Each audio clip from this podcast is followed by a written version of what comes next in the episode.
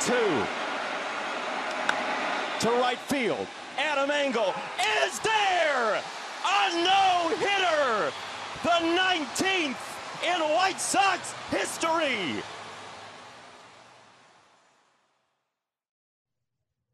Hello, everyone. Thank you all for tuning in to episode number 20 of Bases Loaded. We have a very special guest here joining us for this episode of the podcast, White Sox play-by-play announcer and ESPN commentator for baseball, college football, college basketball, and much more, Jason Benetti. Thanks for coming on. Gentlemen, glad to be here. Thank you so much for coming. We have a bunch of questions to ask you. So, Chase, you want to get started? Yeah, my first question right off the get-go is just like, which baseball players growing up did you look up to, and maybe even like commentators and broadcasters? Who did you look up to as a kid? Oh, wow. So it was crazy when I first got the White Sox job, because my favorite player growing up was Robin Ventura. And it was like, oh, Robin's the manager. So like, I'm just going to go walk into the office of my favorite baseball player every day. So that's cool. So I met Robin in spring training the first time, and I was like, hey, guy I grew up watching hit grand slams, cool to meet you. And then it turned out actually that one of my mentors, great friends in the broadcasting industry, Sean McDonough, who did Big Monday for a number of years, still does, and does big time college football and did Monday Night Football. Sean and Robin worked together doing the College World Series for a number of years. So that first spring training, Sean, Robin, and I went to dinner in Arizona, and they were just telling stories. And like, Sean is one of the greatest storytellers of all time, and Robin's hilarious. And I just sat there and listened to them tell stories. And I was like, well, how did I get here? Wasn't there like a third person who was better for this? And it was fantastic. So Robin was my favorite baseball player. Frank Thomas too. Like, I grew up a big Frank fan, and the first Sox Fest, I was just like walking by Frank on the way to, I don't know, interview Jacob's dad or something.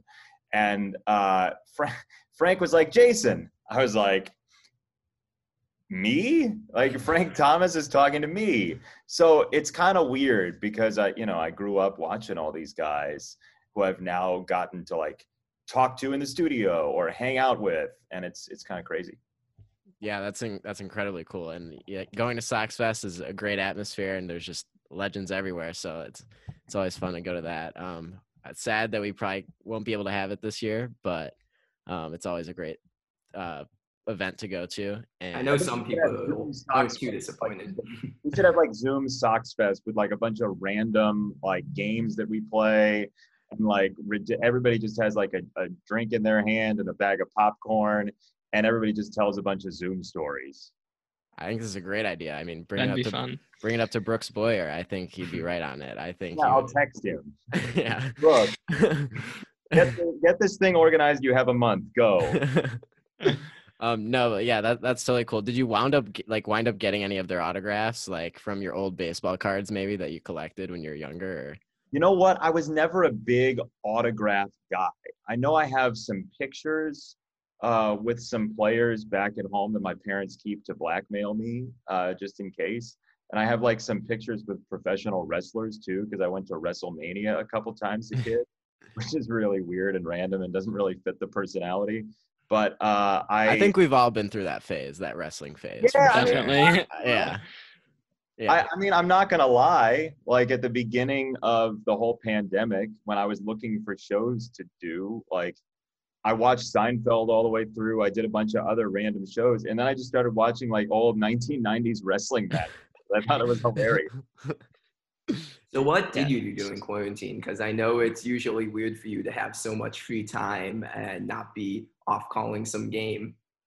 Yeah, it's been strange. It's been really bizarre to have this much time indoors. Like, I look outside and I'm like, oh, I remember outside. That was fun. So I did a couple things. I mean, I did some videos for White Sox fans. People sent me Twitter messages to send. That was like the sentimental point of the pandemic, which was really cool. Like, people sent me some really awesome messages, and it was like super touching. I also harassed a bunch of my sportscaster friends into doing famous movie scenes with me on Zoom. We called it Sportscaster Scenes, and you haven't lived until you've seen Dan Dakich do the famous scene from the Tom Cruise, Jack Nicholson, you want me on that wall, you need me on that wall deal. So that was good fun. He screamed a lot. That was good stuff. Len Casper, TV voice of the Chicago Cubs, did a scene from Groundhog Day with me. One of my buddies from the Orioles sang a song from Les Miserables with me, which was a tragedy and was awful. So no, I've done a bunch of that stuff, like just fun with some friends and like caught up with people on FaceTime. I've done some writing for fun, but just kind of bouncing off the walls. And now that ESPN installed a studio in my home, I've done like 20 Korean baseball games. I just got done doing 6 basketball games with crazy loony bin Bill Walton from my home. So it's fun. I mean, it's fun. Like the White Sox season happened, which is great. And then I'm doing games from my living room. Yeah, I'm a huge Indiana basketball fan, so I've heard your voice plenty over the past couple of days. Actually, you didn't hear my voice very much. Yeah, that's true. But I mean, honestly, that was one of the most heroic sportscaster, tournaments I've ever experienced. Just trying to deal with Bill. But what was that like? Like I sign up for it because I love the guy. Like I think he's crazy. He's out of his mind, but he also doing a game with him. I've described it a couple ways over the last day. And the one that I've landed on that I think makes the most sense is, if you ever been to Great America, if you ever go to Six Flags, Great America. Yes. Yeah. And like the first time you go on a roller coaster, you've kind of seen it in the distance. Like you're like, oh, that's Iron Wolf, or like, oh, that's Batman. And then you get on it and you have no idea what's about to happen. And so every minute is like getting on a new roller coaster you've never been on before. It's also kind of like a final exam of life because it's everything you know you're going to get quizzed on. Like he asked me a bunch of random questions. Like late in the North Carolina-Texas game, he was like, what is a Tar Heel? And I was like, I kind of knew the story. Like it's about dock workers and like them getting like some substance on their foot because they work so hard. But there's like a minute and a half left in the championship game. So I had to like stop, think about how I can get out of this so it doesn't get all zany with a minute left. And I was like, I don't know, I'll tell you if we go to overtime. And then he was like, I love overtime. Overtime is the greatest. And I was like, yay, we're back on track. This is fun. I mean, like, how much like I know he's just like for the personality and stuff, but how much preparation like does he actually? Do you think he actually does like going into those games, or does he just like? That's the crazy part. He does a ton of prep. He has a ton of notes in front of him. Like when we were in Maui a couple of years ago, we had Gonzaga, and Mark Few's father, Mark Few, the coach at Gonzaga, his father was like a pastor growing up. And Bill was so interested in it. He was like, what church was it? What streets was the church on? Like what city is it in? What time was mass? Like he asked all of these like really deep, specific questions. We spent the Sunday before the tournament, so as we're taping this 4 days ago, whatever it is, we were about 8 hours straight on Zoom with coaches and players from all of the teams. So we spent a lot of time with people, and Bill asked most of the questions. So it may seem like he's random and insane. He is. Woof, woof! Woof, woof! Give me some food, will you, big guy? But also, he does a lot of prep. Like he knows what he's doing. He just sometimes pretends like he doesn't and or doesn't because he's insane. His mind is like a blender. I'm in our solar system, sitting atop a mountain on Mars, which is the largest mountain. It's called Olympus Mons. It's the largest mountain in our solar system. So what's behind the curtain? Not to be confused with Mount Mitchell, which is spectacular. Mount Mitchell has 19,000 species of fauna and flora on it. Great idea. I think you and him would be a great duo to like have a podcast. I would definitely listen to it. It'd be great. If you guys like tag teamed and like made some sort of podcast, I would be all for it. I think it'd be a great idea. Can I handle that? Like psychosis. Somebody tweeted at me, the best podcast is the basketball game Jason Benetti and Bill Walton are doing. And I was like, yeah, we're kind of, I guess we are kind of doing a podcast. You know, as Indiana fans didn't love that we interviewed Bruce Hornsby for 12 minutes. I don't know why. It's not, you know, it was totally relevant. But we have a great time. I had, since we did baseball together with the Sox that one time in 2019, we have more time in baseball. Basketball, they're up and down the court. And so, like, I want to ask a question, and it's like two baskets have happened, and I just can't. So could I do a podcast with him? Yes. Would it be a problem for me mentally? Absolutely. Yeah, I think, I mean, I love you guys as a duo. I think it's always fun to listen to. So I definitely keep up the good work. I know it may be sometimes difficult, you know, but, you know. I was exhausted after day two. Like, I called a friend of mine. I was like, I need to go to sleep. And it was like 6 o'clock. Yeah. He probably has energy like the whole day. Like, he doesn't – does he even sleep? I don't know. Does he require sleep? Does he stand up and re-energize? Does he plug himself in like a Tesla? I don't know. What was your favorite Bill Walton quote of the tournament? Because mine was when he asked you, if you know who LeBron James is. I think mine honestly was about the fourth time he asked me if I've been to Austria. That one really got me. Like, he kept going back there, and I was just like, you know. When he was talking about puffing. Oh, yeah. Puff Johnson, who scored, he's named for his love of Cocoa Puffs as a kid. Puff. Cameron Johnson's younger brother. I love Puff. The dragon? Or just puff, the act of puffing?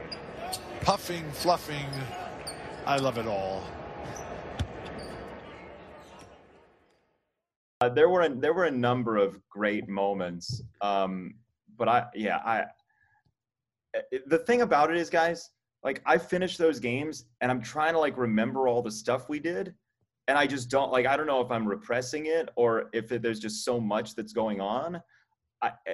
I don't remember all of the stuff. Like, I go back through my tweets and I'm like, oh, we did say that, didn't we? I mean, the one time when I asked him about his necklace, did you see when I asked about his necklace? I asked about his necklace, and he was talking about, like, how it was made of nuts or whatever. And then he came back later, and he was like, why don't you ask me about my nuts again? And I was like, I didn't. I asked about your nuts. I remember. He knows exactly what he's doing at all times. I remember, like, I think it was an Arizona basketball game or it was some Pac-12 game, and, like, he said Conference of Champions maybe, like, 30 times during that game. And then he ate the candle off the cupcake. And that was like, okay, this is crazy. Well, it was Arizona State, and it was him and Dave Pasch, and anybody who gives him a lit anything is asking for it. Right? Yeah, exactly. Okay, I think enough of Bill Walton. Let's turn our focus. I think I've only done 12 hours of it this week. Yeah, let's change the subject up here a little bit. Also, Jason, I wanted to say this at the end, but. I'm early decisioning to Syracuse for Newhouse. And yeah, so I just wanted to say that. I know. Yes. So hopefully, fingers crossed, but. Nice. Yeah. Was this you trying to ask me if I can, like, shoehorn you? No. Somebody? No. I just wanted to put it out. I feel like if I didn't say anything, it'd be, I don't know. What do you want to do? I want to be a broadcaster. Like a play-by-play announcer or like a hot take Barstool guy? I mean, as of right now, like, I'm fully open-minded to anything, but I think going down the route of being a broadcaster would be awesome. Cool. Yeah. Any other aspiring, like, future play-by-play announcers in the group here? I'd rather be the Barstool hot take guy. Cool. So I'll dodge. Great.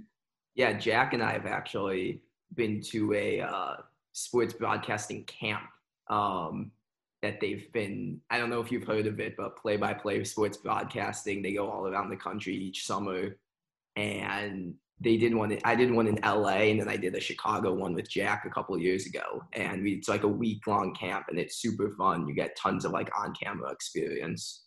That's awesome. Yeah. How has your dad never told me this? I don't know. Chuck Garfine came. He was one of the guest speakers. So Chuck Garfine came? Yeah.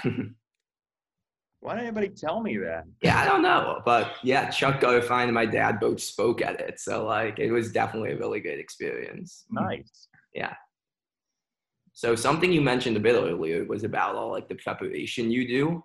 And something I was wondering is that when you're doing something like completely unique, like the electrician's championship that you did or something, how do you prepare for that? Like what does that look like?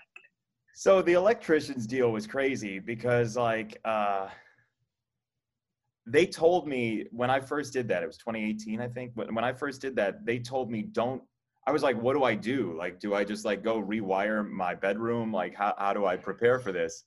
And they were like, don't do anything. Like, we don't want you to do anything. We'll give you all the information when you get there. Because it was a competition they'd already done. So we were in a studio and we were just announcing the competition that had already happened. So they told me just like, come in blind, do what you do. So now I've done it the last couple of years. They've sent me ahead of time, like biographies of all the competitors and where they'd been and what colleges they went to and all that stuff. So I researched that and I looked through it. Like tonight I'm prepping for a football game that we have tomorrow. And it's a lot of like, it's Louisiana against Appalachian State, two teams I've not had this year. I haven't had them in two seasons. So it's a lot of like reading stories from local papers, reading bios from each team's website, just Googling things that I think are interesting about where everybody's from, things like that. And then we get a lot of time with the players and coaches. Like part of the reason we tape this when we're taping it is because all day I've been on Zoom calls with the coaches and players from both teams. So we get a lot of opportunity to ask specific questions to these guys.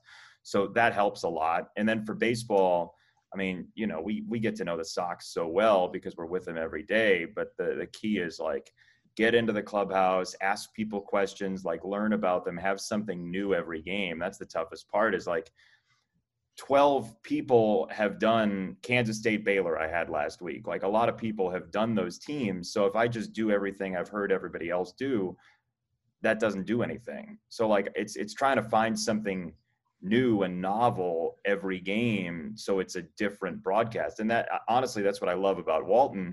He doesn't ever regurgitate the same stories because he lives on Jupiter. Do you listen to the previous games to like make sure you don't repeat what was being said in the previous games? I try to do it a different way. I watch at least the last game that each team's played and sometimes more than that. But you tend to read these stories and you hear that people have talked about it. So I ask people with the team, like what stories haven't been told? Like what is out there that we might not know about? What hasn't been written? Because I know how annoying it is when you are a fan of the team and it's just like the bingo card of the stories that you hear over and over again, like that gets annoying. So I try to have something new every game, a couple new things for each guy just to add a little bit. What about doing those Korean baseball games where you were up at 3 a.m. doing these, having unique guests, unique teams? It was really tough. I mean, we had some people on the ground there like Daniel Kim, our insider, and a couple other people, and I'd ask them questions, but we didn't have any access to the players. So it was like, what can we do to make it interesting? And it was the guests and it was the stories and it was like really investing. Like Jess Mendoza and I had never worked together before, and we built a pretty strong friendship over Zoom over the beginning of the pandemic. So it was really about investing in my partner and my partnership with her and Kyle Peterson and Eduardo. So that's where we tried to be different in those games, because it's really hard to find information about players from other countries when you're just not there. Yeah. One of my favorite things that you do for ESPN is the StatCast broadcasts. So I was interested, like, where did that idea come from? And then what does your preparation look like for that? How is it different than, like, a normal game? Dude, it's crazy. Like, The wildest part of it is the first game we did, and the idea came from ESPN. They had seen how StatCast worked for all the regional networks that do the local games like Stoney and I do, and Len and JD. The idea came from them, but the preparation was nuts the first time we did it, because it was 2018. If you remember, the Cubs and Brewers were playing a game 163, and so were the Dodgers and Rockies. And so I was doing ESPN radio for Brewers Cubs. The rest of the crew, Eduardo, Mike Petriello, our producer, Andy Jacobson, they were all at like the Marriott downtown in Chicago waiting for my game to end so we could watch Rockies Dodgers together, because we didn't know who was going to play. Like, we could have been driving to Milwaukee.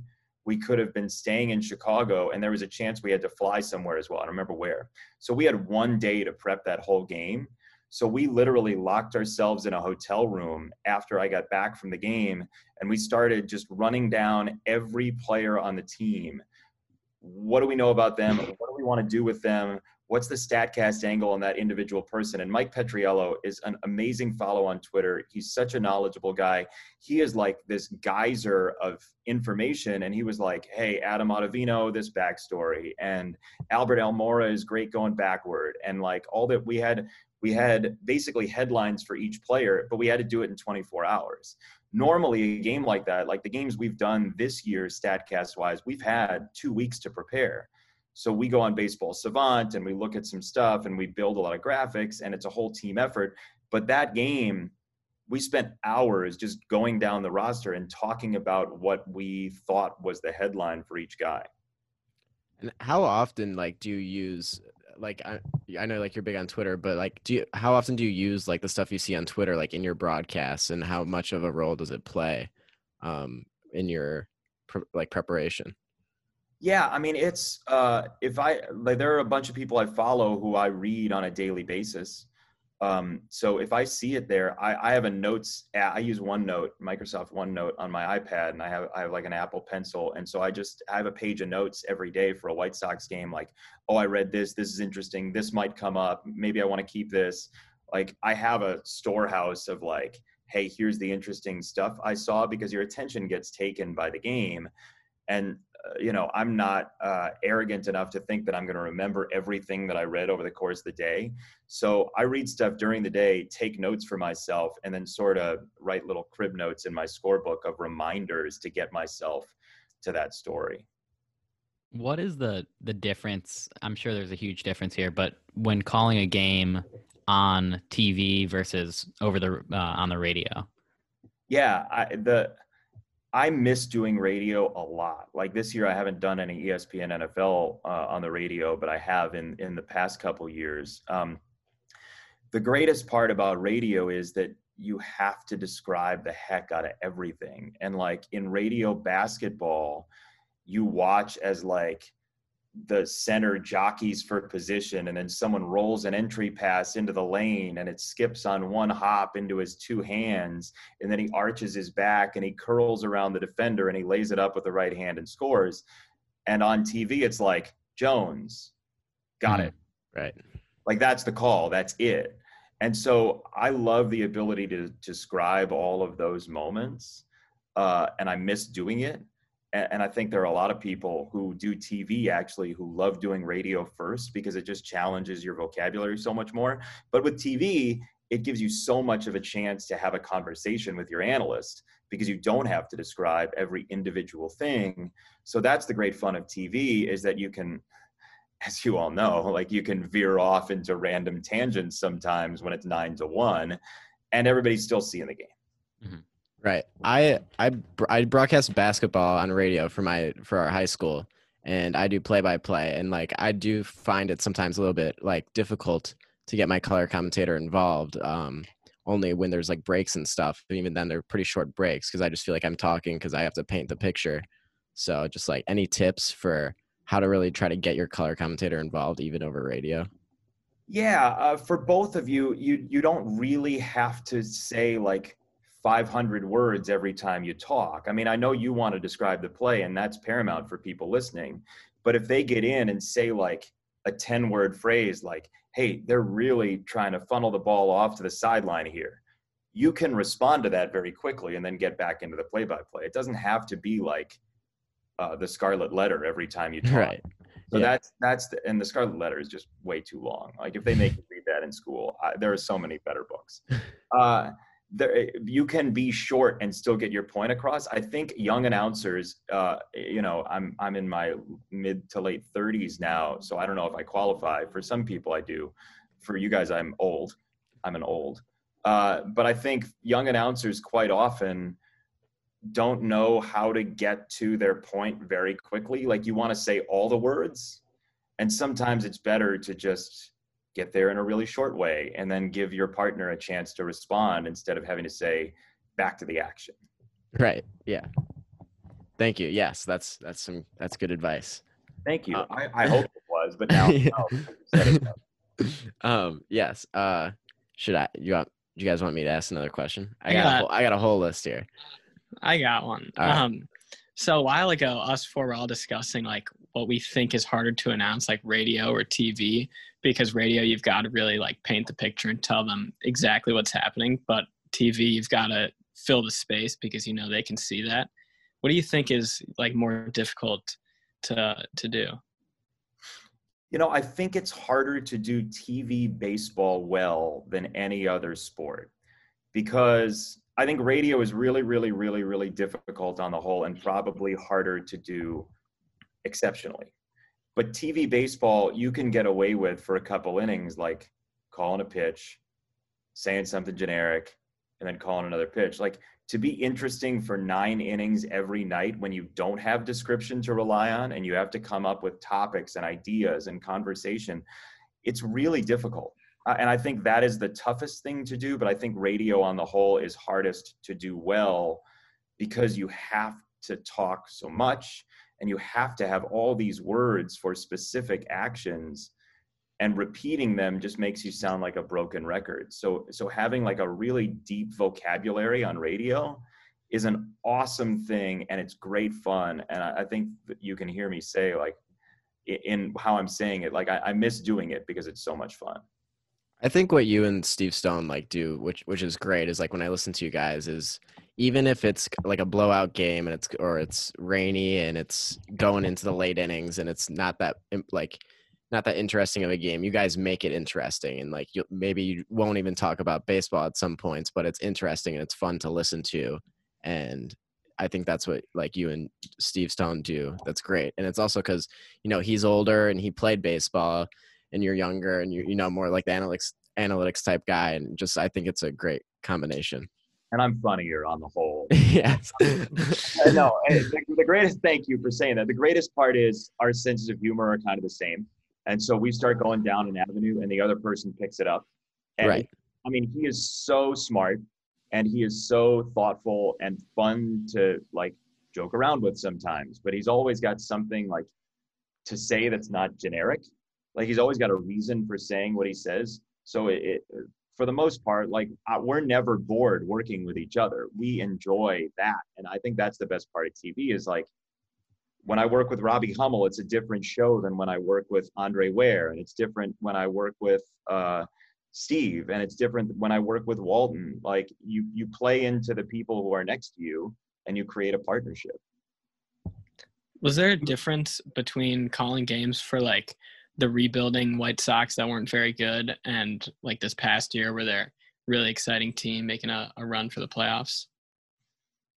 You know, it's crazy. Like I walked into a team that started 23-10 in 2016. Like they were really good out of the chute. And they had like multiple triple plays. Like there was some crazy stuff going on in the good department. And then for 2.5 years, it was, you know, 3 years, it was really difficult. And so I had done 10 years in the minors, and most of my minor league teams were awful. And when you're awful in the minor leagues, you literally have nothing to play for. It. Like there's no even pretend championship. Like at least there's a World Series that you're not winning when you're in the majors. In the minors, there's no World Series you're not winning. You just want to be in the majors if you're a player. And so I did a lot of games that didn't matter in the standings, and it was about having fun and being a partner and all of that. So I was more used to doing games like that than I was doing games that really, really mattered. My ESPN time, I've gotten to do games that matter. But last year with the Sox, I think Stoney and I said it, it was the game in Milwaukee when Jose Abreu hit that home run to center field to give the Sox the lead. That whole game was intense. And it was like game 22 of the season or whatever it was, maybe even less than that. And it felt different because we were locked in on every pitch. And Steve and I kind of said to each other after the game, like, people have never really seen us do this, because we've never had a pennant chase before. And it was really fun for us. So yeah, I do think it's different, because you don't want to try to, like, you want fans to care about the team. And there was a lot of rebuilding going on that was good stuff, like Tim Anderson's debut in 2016. And then you get Kopech and you get Moncada and you get all the guys on the way. So that's what you're playing for at that point. Now, you know, it's like, okay, the standings are there. We can go get that. So in our open of the telecast, it's like, let's talk about the AL Central. Let's talk about magic numbers. And before it was like, here's this guy's debut. Here's developmentally what's going on. So, yeah, I think it's completely different. Obviously. Go ahead, Jack. Obviously, the last year's White Sox team was so exciting. Obviously, the Lucas Giolito no-hitter, the back-to-back-to-back-to-back home runs were awesome moments, but do you have like a favorite play call that you've ever done as the White Sox commentator? Because mine, I'll tell you, is the start the party at New Trier, Charlie Tilson first home run. So, yeah. But do you have a favorite? Charlie, I love Charlie Tilson. He's coaching somewhere now. He's coaching at Western. Yeah, I'm happy for him. He's a really good dude. I mean, most iconic moment probably was the thanks Cubs with Eloy Jimenez. That was really fun.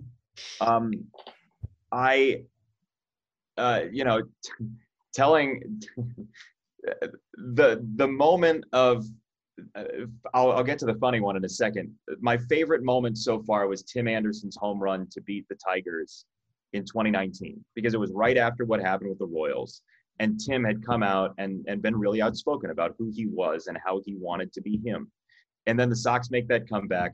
I don't even remember, Chuck had like a marriage proposal in the crowd that had happened that same night. And the Sox were down like 7. We went into like tap dance mode. And then the Sox came back. And then Tim had hit that home run. And it was like, man, that is a big deal. And I still remember that to this day, how I felt that night, because I was so happy for Tim, who had been through so much of people being like, you know, why is he being so brash and all this stuff? Like, why did he get into this fight? He was being him. Like, I was just really happy for the guy. And so that was awesome. It's Tim Anderson, who's got the bat in his hand with 2 out in the 9th. And this ball's drilled deep left field. Gone! Have all the fun you want, Tim Anderson. This one is... We got a star on our hands on the south side of Chicago. But second place this year, selfishly, Luis Robert homered against the Royals in extra innings one game, and it was a Sunday, and we had a StatCast game, and I was basically getting to the very last minute that I could hang out at the ballpark without leaving before the game ended, and Luis Robert hit that home run, and I think I was a little more excited than I normally would have been. Like, it was a big moment for the Sox, but I also basically tore my headset off and ran out of the booth and came out that gas game. So nobody knew that, and I've not shared that anywhere. But with that home run, I stayed to do the post-game interview, and then like got in the car, came home. It was like an hour before first pitch for the StatCast game. A friend of mine had set up all my equipment at home, and I had enough time to do the game. Robert in the air, left field, Gordon back, at the track, it is over! The Sox are in first place! Luis Robert sends them there! 5-2, your final score!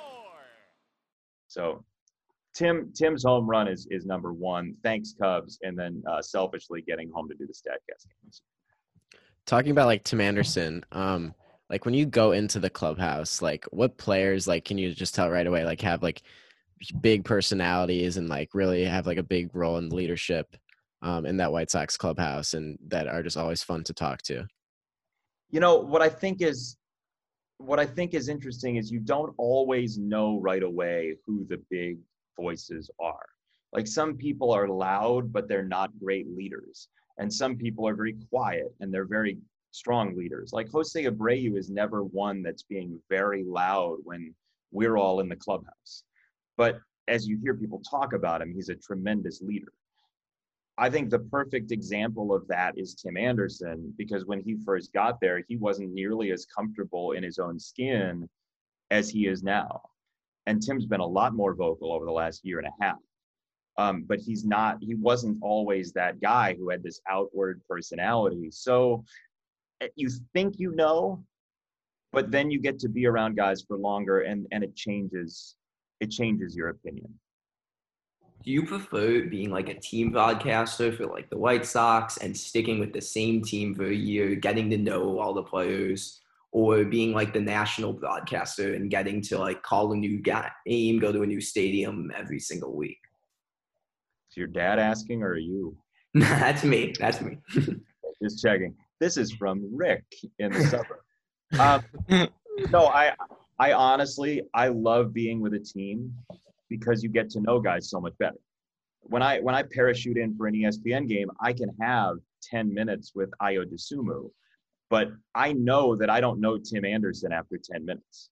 And so getting to be around guys more is great. I wouldn't trade that for anything. It's what I've done for most of my career in the minors and everything like that. But what I would miss about doing the national stuff is getting to work with all sorts of people. Like getting to be friends with Dan Dakich and getting to be friends with Jess Mendoza and Bill Walton and all these people who I've gotten to work with. Like, I would miss that because doing the same thing every day over and over again is not my bag. Like, that does not fit my personality. And so I would miss getting to jump out and see the world, even though like nobody's seeing the world right now, obviously. But that's what I love most about the games for ESPN is I've gotten to see, I mean, maybe I've been to 42 states or something like that. It's awesome. Got to hit those other 8 though. Got to keep going. I'm not going to the Dakotas right now. Yeah, that's probably a good idea. On my list, Wyoming, I've been to New Hampshire, Vermont. I don't think it's not many. I mean, it's the best part of the job. It's not even close. Yeah. But I'm not going to the Dakotas. Okay. Talking about like not doing the same thing. You once did 3 games in one day. Just like talk through that a little bit, and how did you prepare for that? Like you're probably sleep deprived and you didn't, I'm sure you had all your notes set up and you were doing notes on the plane, but how was that? It was really dumb of me. I mean, it was great fun. Like, I enjoyed the heck out of it. So I flew down to Tallahassee. The Sox had either an off day or a road game. So I was not doing a game that day. So I flew down to Tallahassee on Thursday to have meetings with the coaches. I flew through Atlanta to Tallahassee, had meetings with the coaches, spent the night in Tallahassee, flew back Friday morning, did White Sox Royals Friday night, got on the plane after. I have a friend of a friend who works for Wheels Up.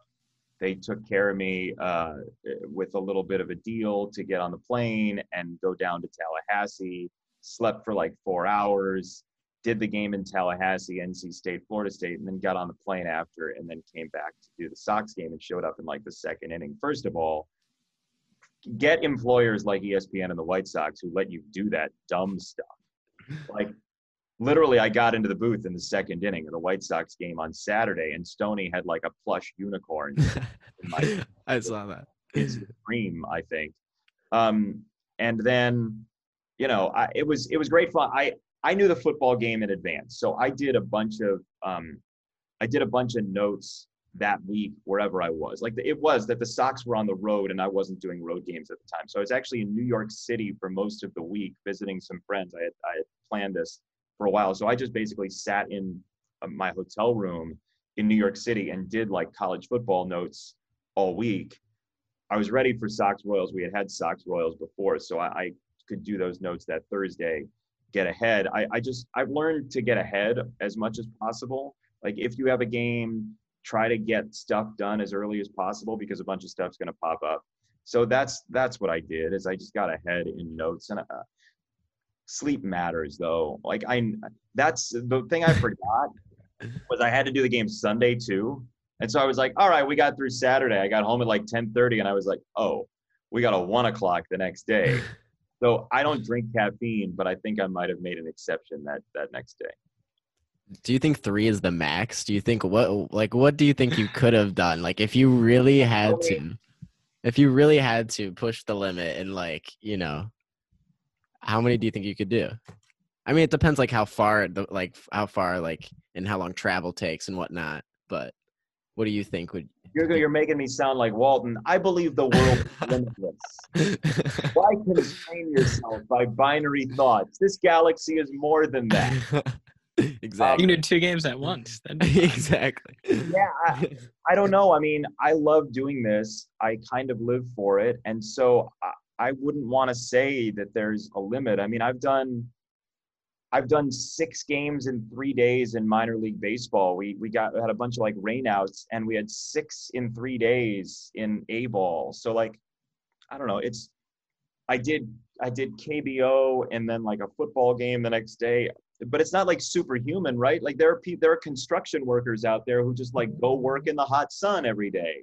That's way harder than the crap I do. It's not even close. I mean, I don't know. There's a lot of pressure for broadcasting. So, you know, you always you can't ever like slip up, and you gotta keep your A game on. Yeah. But if you feel the pressure, sometimes I tend to think of it like, if you feel the pressure, you haven't done it enough or you're not prepared enough. Right. I do get intense in big moments. Like I do feel it before games, and I have in the past. Like before that StatCast game in 2018, I kind of had this feeling like we were about to go do something really cool. And it was like, don't screw it up. But then I transformed that pretty quickly into like, you know how to do this. Like why would you worry? So I don't know. The pressure doesn't really register much anymore. What game did give you the most pressure? Maybe like when you're younger, I don't know, just was there any game where you did get a little bit rattled? Yeah, I mean, I've been bad a lot. Like if I sent you minor league tapes, like there's some garbage out there. When I was doing AAA baseball, Steven Strasburg was on my team, the Syracuse Chiefs, the AAA Nationals. And in 2010, when Strasburg made his debut, the cable network, Masson, which carries the Nationals games, picked up our game. And it was the first opportunity I had in front of like a national audience. I wasn't working for ESPN at all. And I was really nervous. Like I was like really punched up, really worried. And I called Ian Eagle, the CBS broadcaster. He does NFL, he does Turner. He's fantastic. He's hilarious. His father was a stand-up comic. He's got the best timing I've ever been around. I called Ian. I was like, hey, this is happening. I'm scared. What do I do? And he was like, look, don't oversell the kid. Like, let the game come to you and just like, let him be him and talk about it. But don't worry, because you don't need to go overboard with somebody that good. And that registered, like, this is why my best advice to anybody is go find people. Like when people talk and you say, oh, that's inspiring. Like I always say, what does that inspire you to do? Go find people who you think are really good at what you want to do, whatever it is, and ask them a ton of questions, because they may get you in a mindset that creates something in you that you didn't know you had. And after that conversation with Ian, I went to my computer and I immediately looked up how early Mozart wrote his first symphony. And because he said, like, don't oversell the guy. And going to break, Strasburg had thrown this nasty curveball. And I said, like, you think this guy's good? He's 22 or whatever he is. Mozart wrote his first symphony at age 8. And we went to break. And I was like, no joke, I was looking into my email the other day for the first email I ever sent to Len Casper. And Len got a tape of that game. And the first thing he mentioned that he liked was that line. He's like, that stood out. That's something I've never heard before. That makes me think you can do this. And it's amazing. Like, the only reason that registered is because there was somebody I believed in so much and I exalted so much as like a really great announcer. I talked to him and he got me there mentally. It's so cool. That is really cool. And yeah, Len Casper, friend of the pod, we had him on our radio show last year. Len is, let me tell you this. Len is another guy that loves doing radio. He's the, like, the first person I think of when I think of somebody who loves doing radio and misses it. Like, he got to do a little bit in the playoffs with the Cubs. It's he's a gem. Yeah, he was a really cool guy to talk to, and we asked him the same question of radio versus TV, and he gave a very similar answer to you, just about painting the picture and whatnot. So I think it's cool to, like, hear, I guess, the different perspectives from you know, people around in the same professions at the highest level. So it's pretty cool. I hope at some point he gets to do radio again. Yeah. He's really good at it. Yeah, I remember him saying that he was old school, and he was like, if I could do anything down the line, it'd be radio, I think. But, nice. You know, he's an old school guy. He's an old. Yeah. This is a, like, what was it like following the legend of Hawk Harrelson as the White Sox play-by-play, stepping into his shoes? Like, I grew up doing a Hawk impersonation. Like, I was in third grade gym, like, being like, you can put it on the board. And people were like, you're a nerd. And so, like, growing up wanting to be him and then sitting in that chair, it's almost indescribable. But he called me before I was announced as the new guy. And he said, you be you, I'm going to be me, and everything will be great. But don't try to be me. Don't try to be anybody else. And darn if that guy, like, didn't give me really good advice there, because it wasn't about worrying about following him. It was just, if I trust myself with all the games I've done and all the work I've done on myself to improve on a day-to-day basis, and tone and voice and pace and storytelling and calling plays. If I trust myself, I'm going to be a version of an announcer. I'm going to be me, and people will like it. And that sounds a little egotistical, right? But you have to be an announcer. Like, to sit behind a microphone and say, people should listen to me, is crazy. Like, think about that. Like, a lot of the time you go through the day and you don't really want people to hear you. Like, you're saying stuff, but if it was for a million people, you'd freak out. And so you get better and better and better. And at some point you believe that your message is worth it. But he was great about it. Awesome. Broadcasting and being a commentator is all about, I watched a video of, like, Mike Tirico talking about, you know, it's all about telling the story, and it's all about storytelling and knowing people's stories. And that's what gets people really interested a lot of the times to the broadcast. So, like, what stories have you heard that have, like, really stood out to you over the years, that of maybe players, coaches, or anything that really made it, like, really fun and interesting just for you? Yeah. I mean, there are everybody's got a story, and I know that's a ridiculous answer and it's a cop out, but I'm going to go further than that. I've talked about Tim Anderson a lot, but Tim, you know, basically almost not making his high school baseball team, and the team basically having to go to bat for him because he was late for the first tryout, and then eventually taking up basketball and getting injured twice in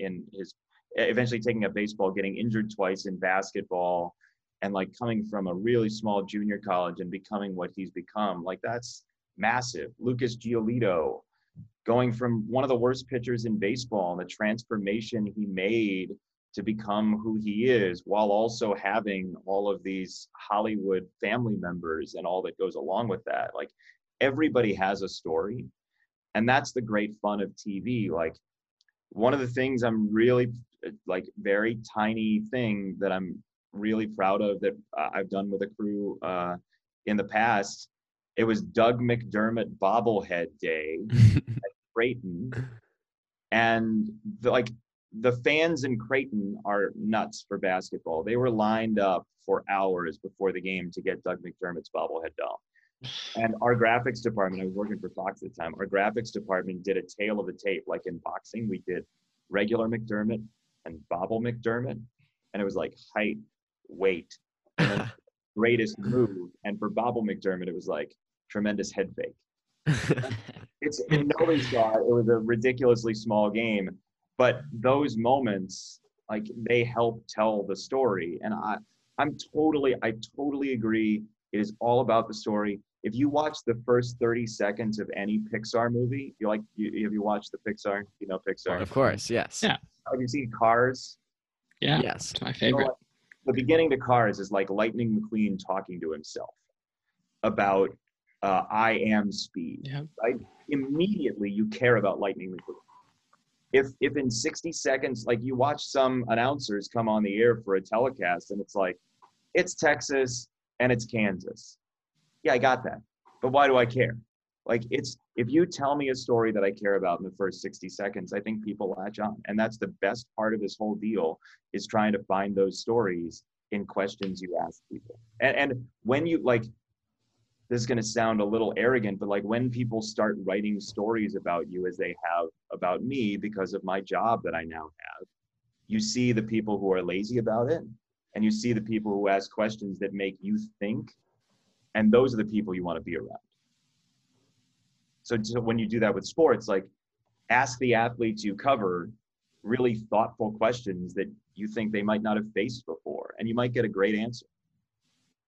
Right. Yeah. I think that's great advice, and that's a great answer. A question, I know COVID has been crazy, and with the sports world, it has not been that nice, but looking forward, how do you think, can you find any positives out of COVID that may be good for the sports world? Or do you think it'll bring us all closer together? And once we can have fans at full capacity, how do you think that's going to be? And that's going to be a pretty big step when you're broadcasting that first game when stands are at full capacity. I got to tell you, if you end up going to Syracuse, you will find out that there is a day in Syracuse, and it's April, when the snow stops and it's 50 degrees and the quad is just packed with people. It's Mardi Gras, because everybody's sick of being indoors. And we're going to have an earth version of that when COVID's over. So it's going to be amazing. It's going to be the biggest party in the history of the world. I cannot wait for that to happen. The one thing that I noticed was I think there might have been more fun this baseball season from the players, because I did kind of get the sense that there was a little, hey, we're all playing in the backyard and we're just playing for ourselves. And I think I kind of like that. I like the idea of the Sandlot version of baseball. So that would be my only hey, this is a positive. The rest of it, I hate the rest of it. But there is a lot of, quite a few of us have not been through very many difficult things in our lives to this point. This is the first major life event that a bunch of people have had. And I think it's worth it to realize that, not everything's always going to be there. And so cherish it and all of that stuff that goes on bumper stickers. But I think it's true. And I hope that when we can have people in stadiums again, it's just going to be a little bit freer and a little bit more fun. And there's just going to be a lot of talking to the person next to you, because we all miss being near people. And I remember over quarantine, you took in messages from White Sox fans and how COVID has impacted them. And I remember there was one, I may not be 100% right, but it was a relative or someone who was a huge White Sox fan that I think passed away due to COVID. And it was it was very touching. And I think once we do get back at full capacity, broadcasting that first game, I think it will be, I think that'll be a cool moment just to recognize, maybe people like that. And yeah, it's a lot. I mean, I felt like that was the best way I could help, because there were a lot of people who couldn't be around, and it just happened. So we were all sort of panicked. We've sort of settled in now to understanding that life goes on. But at that point it was who are we going to lose? What's going to happen? And It was amazing how much people were willing to share with somebody they'd not met in person. But it made me realize too that, like, there are a lot of people who spend summer nights with me and Stoney. Like, we come into people's houses and it's nightly, and people know a lot about us. Right. Like, I still get tweets from people saying, "Why don't you like sour cream?" After I brought it up in Minneapolis like 2 years ago. I'm like, man, that stuck, huh? Like, if it starts snowing, people tweet at me, hashtag, is it snowing? And I think it's amazing. Like, you can bring laughter and fun to people. It's so cool. But when you can bring humanity to people, like people let me do in March and April, it's the best. So obviously, because of COVID, you have not been able to travel to any games for a while, other than... I can go to other rooms. But what is your favorite destination you visited to call a game, and then what's somewhere you want to go in the future? Maui was so great. I mean, the Maui Invitational, it was the first time I'd been with Walton. We actually planned to go ziplining, but one of our crew members got sick, so we had to abort mission on me and Walton ziplining together. Probably one of us wouldn't have made it, or both. Boise, Idaho is actually really awesome, too. I love it there. I love the blue turf. I love the crazy fake punt that BYU called when I was there in 2016. It was good fun. It was like 4th and 1,000, and they called a fake punt, and it was, if I could have sworn, I would have. That was just like the Cowboys. The Cowboys did that not too long ago. Yeah, and then our group thread from that year of our production crew was like, hey, it's like BYU. So Boise is great. Maui is fantastic. Where would I like to go? I actually, at this point, I would love to go. Oh, I went to Ireland, too, for a football game, which is nuts that they paid for like a week of me just being in Ireland. South Korea. I want to go see a KBO game. That's top of my list right now after seeing what I've seen this year. Yeah.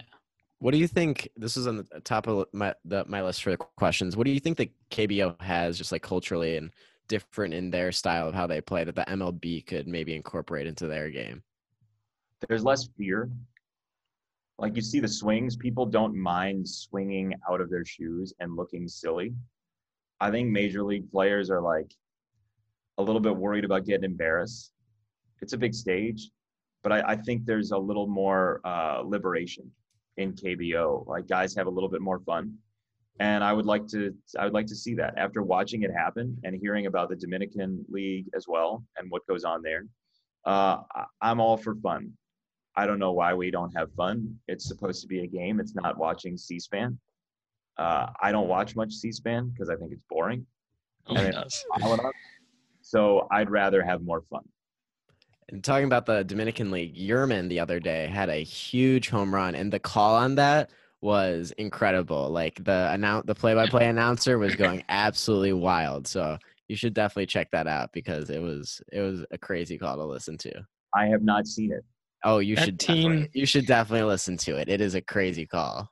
I think that team's announcer is known for having like really extravagant calls. Like, he'll start singing a song or something. Like during a home run call. If you're suggesting that I do that, song suggestions. You have the nationwide song. Oh, great. Yeah, I just do the nationwide jingle when the Sox homer. That really gets me. That's good. I forgot about the nationwide song. It's been a while since I sang it. Oh, what is the hardest name you've had to pronounce while broadcasting, if you can remember? Oh, man. I'm sure there's probably been a lot of them. Yeah, I just can't think of the guy's name. He played for Northern Colorado in 2004. Oh, wow. Syracuse played Northern Colorado in a game in December, and there was his name was Panayotakopoulos. Panayotakopoulos. It was like Nick or something Panayotakopoulos. He was Greek or something. And like, for some reason, and I was a young announcer at that point, and we were like practicing over and over again. And it was like in the course of a basketball game. It was a disaster. I'm looking at the Northern Colorado roster. I didn't know Vincent Jackson was on that team. He played basketball there? Oh, this is football. I was talking about basketball. Yeah, okay. I'm sorry. But yeah, Vincent Jackson. Go. They're the Bears, I think. Northern Colorado Bears. Oh, let's see. Yeah, I think so. Okay. What was it? This is a weird thing, but I memorized all of like the Division I mascot names when I was a kid.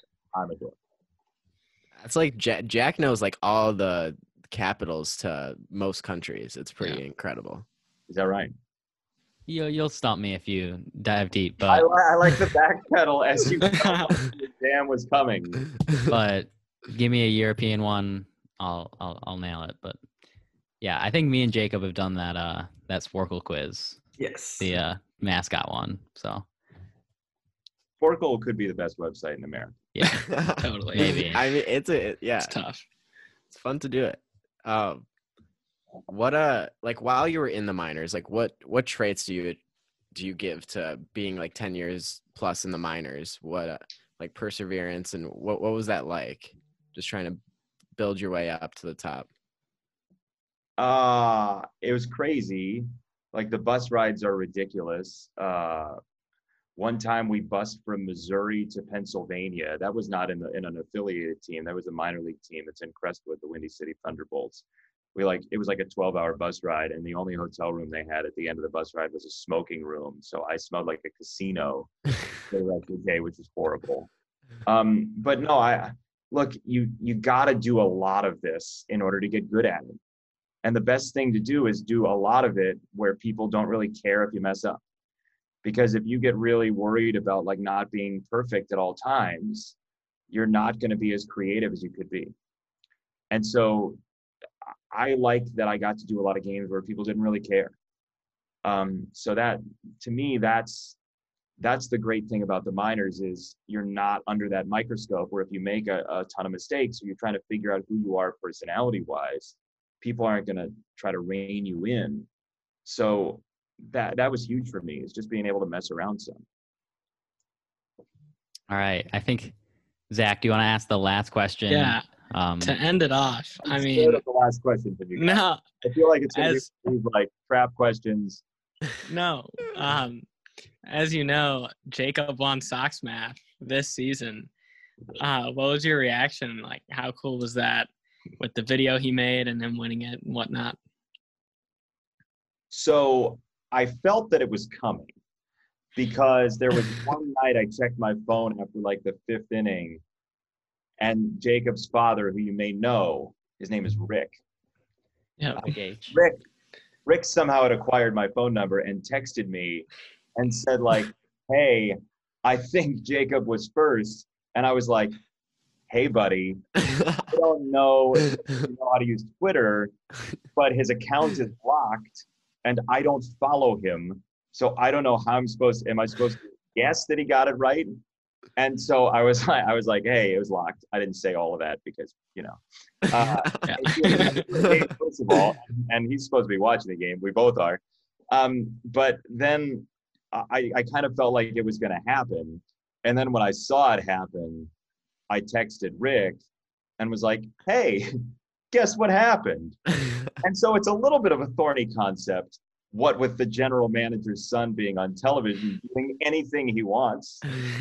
A little concerning. It was one of the best videos we've had. Like, it was absolutely hilarious. Jacob killed his father. It was outstanding. I laughed a lot. And I don't know if his father told him, but I think his father respected it at the very least. Yeah, got myself banned from doing Sox Math ever again, but you're but banned? I think it was worth it. You got banned? Yeah, I mean, I don't know how he's going to stop. I still have a Twitter account, so. Yeah, so here's the thing, though. He was just a week before, and now I'm going to get myself in trouble, too. He was lobbying for you to have won. Yes. So then you won, and now you can't play anymore? Yeah, as soon as I won, he started, I think, to realize what was about to happen, and started to regret his decision a little bit. But yeah, he, without my knowledge, he told in some press conference that I had retired. And I didn't hear that. We'll see. I might if we're all together at one point, I think one of us might win because we'll just use Jacob's genius math skills and do it there. So if you see one of us. So here's the thing. Two things about that. Number one, there's nothing that says you all can't win and then include Jacob in your video. Okay. Yeah. Right? So if one of you wins, and then we can all be around each other again, and Jacob's in the video or even prominent in the video, that's still allowed. Fair game. Yeah. And then number two, I do need to know, Jacob, if it was you in my first spring training, and I believe it was, when I was struggling mightily to come up with prime numbers, and you buried me to your father. That was me. Yep. I figured it was, and you were right. Like I was listing off things that weren't prime numbers while I was talking about Rocky's farmhand Corel Prime, and then Jacob basically called me out. I want to say it was like the first text I ever got from your dad. Like my kids say your prime number knowledge is not very good. That's funny.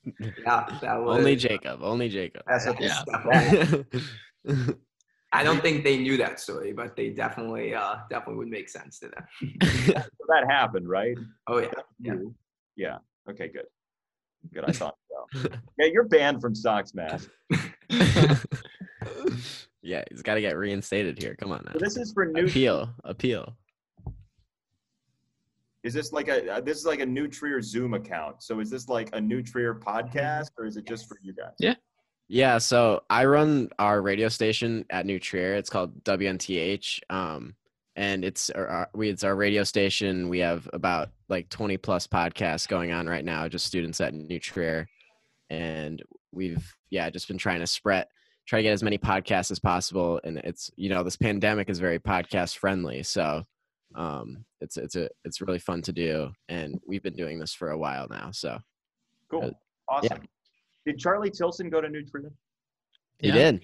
Yep. I was just being White Sox Twitter. No, this is true. Well, he did go to New Trier, yes. Awesome. Well, me and Zach were actually Cubs fans. And then, of course, Jacob and Chase are White Sox fans. So we've had we've always been able to rally behind Charlie. You could leave. Yeah.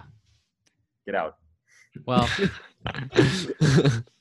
Exactly. Yeah, bringing up that Eloy home run was not my favorite moment, but it's all good. Hey, me and Jacob were at the Tim Anderson walk-off home run at versus the Tigers, so I brought some energy into that game. Thank you. Yeah, really appreciate it. I'm sure you did. Was that the game where they like crossed paths and they took a run back? Really weird rule. Yeah, yes. Abreu passed the runner at first. That was bad. I want to be running the team the day that happened. Nope. Jason Benetti here. Thank you so much for coming on our podcast. It was a pleasure to have you, and great guy, great sportscaster, and I hopefully in the future maybe come back on the pod. We don't know, but thank you so much for doing this. You don't know if you're going to invite me, or you don't know. No. You're always invited. You are always invited to come back on the pod. Yeah. Sure. Glad to be here. Thank you. Loaded bases, that's my motivation. Feeling lucky, we should go to Vegas. 2018 motor transportation. Got me feeling over anxious like a home invasion. My dough inflated and I'm more creative. Signed a couple big deals, but it's no parade. She has a couple every generation that wasn't supposed to make it out, but the code the matrix. And when they get to speak, it's like a coded language. Reminds that they strengthen all the stolen greatness. We used to rat niggas out the mobile station. Full circle, mogul motivation. My self-educated through negotiations. Got these sharks that I'm sitting at this table with afraid to bait me. No 10 on my Mercedes, that's for inspiration. 2 kilos on my neck like the 80s.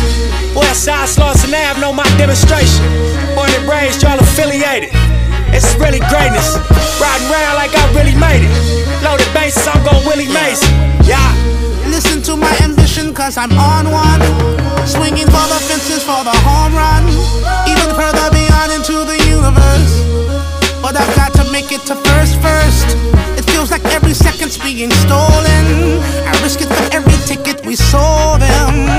You got the ball, I'ma take it home. I was sitting on my link and I start thinking, ain't gonna make 100 mil off in these streets. More than likely I'm gonna end up in somebody's precinct.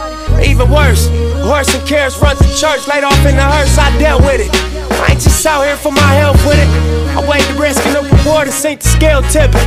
Let's all get on one accord and take the world. Take the money, take the power and the girls with us. Can't buy that bull that they sell. They bring drug heads in jail. Look all these ways they derailed.